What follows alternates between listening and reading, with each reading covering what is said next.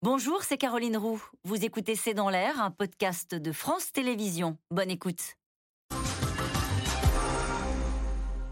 Et cette question de Gilles en Haute-Saône, que se passerait-il si un missile touchait une ambassade occidentale à Kiev? Bonne question.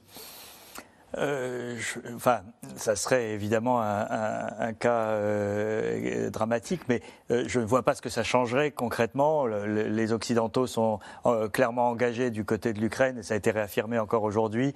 On a entendu tout à l'heure le message d'Ursula von der Leyen, présidente de la Commission, pareil pour Emmanuel Macron. Donc, il y aurait évidemment un émoi considérable, mais je ne pense pas que ça changerait la donne dans ce conflit. Cette guerre s'arrêterait-elle si Vladimir Poutine disparaissait, Annie de Monton ah. Hélas, c'est la question euh, la moins sûre qui soit.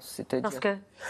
Parce que derrière lui, surtout, euh, qu'elles sont sorties de l'ombre euh, ces semaines dernières, il y a des ultra-nationalistes beaucoup plus vigoureux et qui sont probablement à la manœuvre dans les événements que nous avons vus aujourd'hui. Luc Cabin oui, en fait, euh, je crois que ce qu'il faut comprendre très, brièvement, c'est que Vladimir Poutine, en 22 ans, a cadenassé euh, l'opposition en Russie, l'opposition politique. Il a créé finalement une opposition autorisée et une opposition illégale. L'opposition illégale, elle est en prison actuellement. elle est représentée, symbolisée par Alexei Navalny. Euh, si lui venait potentiellement à sortir de prison, ou d'autres, hein, attention, il n'y a pas que lui, alors là, potentiellement, on pourrait imaginer une alternative au sommet du Kremlin. Pour le moment, ça n'est pas le cas, et pour le moment, bah, les proches de Vladimir Poutine, malheureusement pour beaucoup, d'un point de vue politique, sont plus à droite que lui, en réalité. C'est ce qu'on disait au début de l'émission. Une question de Jean. Comment expliquez-vous que Medvedev, qui semblait plutôt modéré, soit devenu l'un des soutiens les plus déterminés de Vladimir Poutine ça, c'est très étonnant. Le cas Medvedev, c'est vraiment un cas euh, très étonnant. C'était, euh, à un moment donné, le, quand il était président, le, chouchou des puissances occidentales. C'était celui qui allait, c'était le technocrate qui allait libéraliser la Russie, qui allait justement euh, renouer des liens diplomatiques très forts, etc.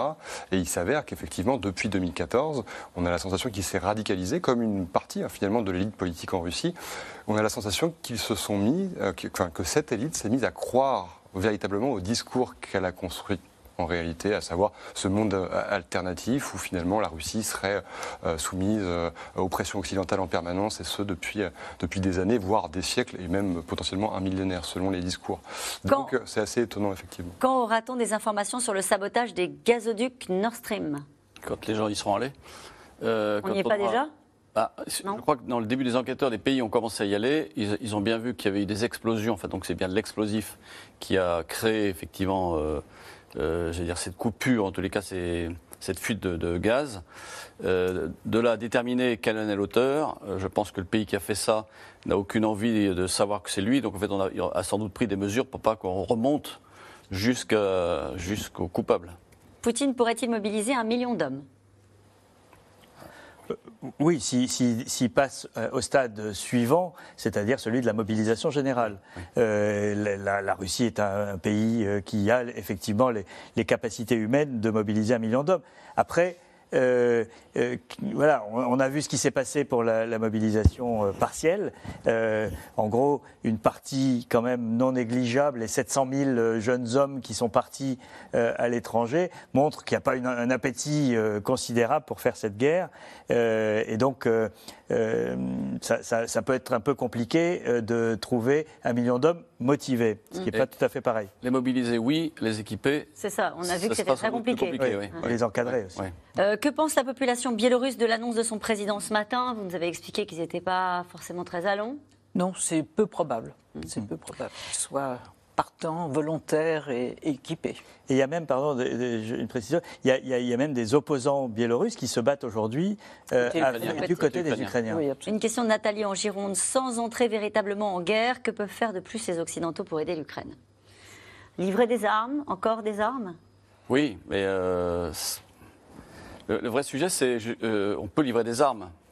Euh, combien de temps? Euh, Livrer des armes plus, plus puissantes, ça on peut le faire. Livrer des armes qui tapent sur le territoire russe, je pense qu'on ne le fera pas. personne n'a intérêt, en réalité, on, voit bien qu'on cherche à rester sur une, un niveau, un niveau de, guerre, un niveau de crise assez, assez bas, le plus bas possible. Bon, Poutine est en train de l'élever encore plus. Et nous, pays occidentaux. Aussi? Aussi, sans doute. En adaptant euh, notre armement Oui, à la demande des Ukrainiens sur le terrain Oui, oui. Euh, Sait-on précisément quel type d'armes sont livrées par la France à l'Ukraine? Pieraski Alors, il y, a, il y a eu officiellement les, les, euh, les fameux César canons César. euh, euh, donc, il y en a 18 qui ont été déjà livrés. Et il y en a 6 de plus qui devraient être livrés, qui étaient promis au Danemark. Et la France a négocié avec le Danemark pour qu'ils soient euh, détournés vers, euh, vers l'Ukraine. Euh, c'est- imminent, mais le problème, c'est qu'au Danemark, il y a une crise politique Oui. qui a éclaté. Euh, la, la première ministre a, a, lancé des, des élections euh, législatives anticipées.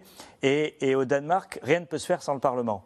C'est un pays dont toute la politique étrangère euh, et la politique de défense est véritablement euh, dirigée par le Parlement. Euh, vous savez, c'est un, cas unique et qui, qui devrait nous faire réfléchir un petit peu à notre fonctionnement démocratique à nous. Mais le gouvernement, par exemple, va euh, au Conseil européen avec un mandat du Parlement. Ça, ça paraît invraisemblable vu d'ici. Et donc, ce contrat est, est- est bloqué, mais l'idée c'était que ces, ces- ces six canons supplémentaires soient livrés. euh, et On a livré autre chose que des canons César on a même. livré autre chose, évidemment. Des le missiles bilan, en particulier des missiles anti-chars. Ouais. Beaucoup de renseignements.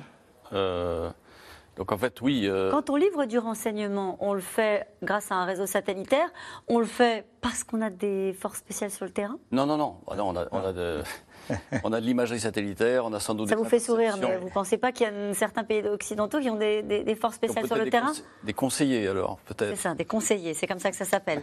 Allez, une question d'Yvette dans le Finistère. Qui conseille Zelensky Par qui est-il entouré? Euh, voilà. Il est entouré par euh, une équipe euh, qu'il a partiellement renouvelée depuis le 24 février.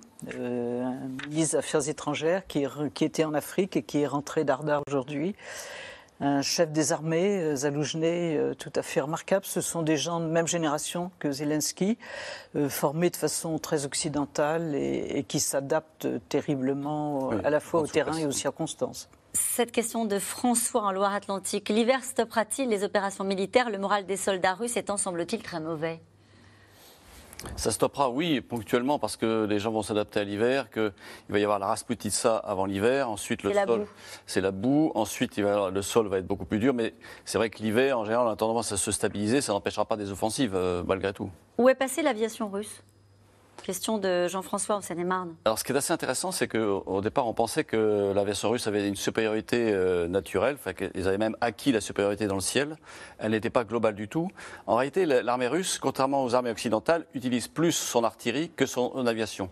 Et l'aviation n'est utilisée, finalement, que lorsqu'un couloir de pénétration a été fait par les gens au sol, avant d'utiliser euh, ces, ces bombardiers. Et euh, contrairement aux occidentaux qui vont ouvrir un couloir de pénétration grâce aux avions. Eux, c'est l'inverse. Dernière question de Hérol en Dordogne. L'Ukraine pourrait-elle gérer potentiellement un deuxième front contre la Biélorussie? C'est, ça va être plus compliqué pour eux en termes d'effectifs, euh, et parce qu'ils ont déjà tout mobilisé. eux. Donc en fait, c'est beaucoup plus compliqué d'avoir des hommes supplémentaires. Merci à vous tous. C'est la fin de cette émission qui sera rediffusée ce soir à 23h50. Je voudrais prendre euh, quelques minutes pour, euh, prononcer quelques mots de félicitations pour Théo Manval et Pierre Dehorne, qui sont des reporters euh, que vous entendez très régulièrement dans des émissions de C'est dans l'air et qui ont été primés au prix Bayeux. Euh, euh, c'est un prix qui récompense les reporters de guerre. C'est un reportage qui avait été réalisé, vous le voyez ici, à Kiev. Était intitulé Victor et le baiser de la, guerre. Et ça me donne l'occasion de remercier tous les reporters de C'est dans l'air qui sont euh, régulièrement sur les terrains, sur tous les terrains, et qui font aussi le succès de cette émission. Il C'était C'est dans l'air, un podcast de France Télévisions. Alors s'il vous a plu, n'hésitez pas à vous abonner. Vous pouvez également retrouver les replays de C'est dans l'air en vidéo sur France.tv.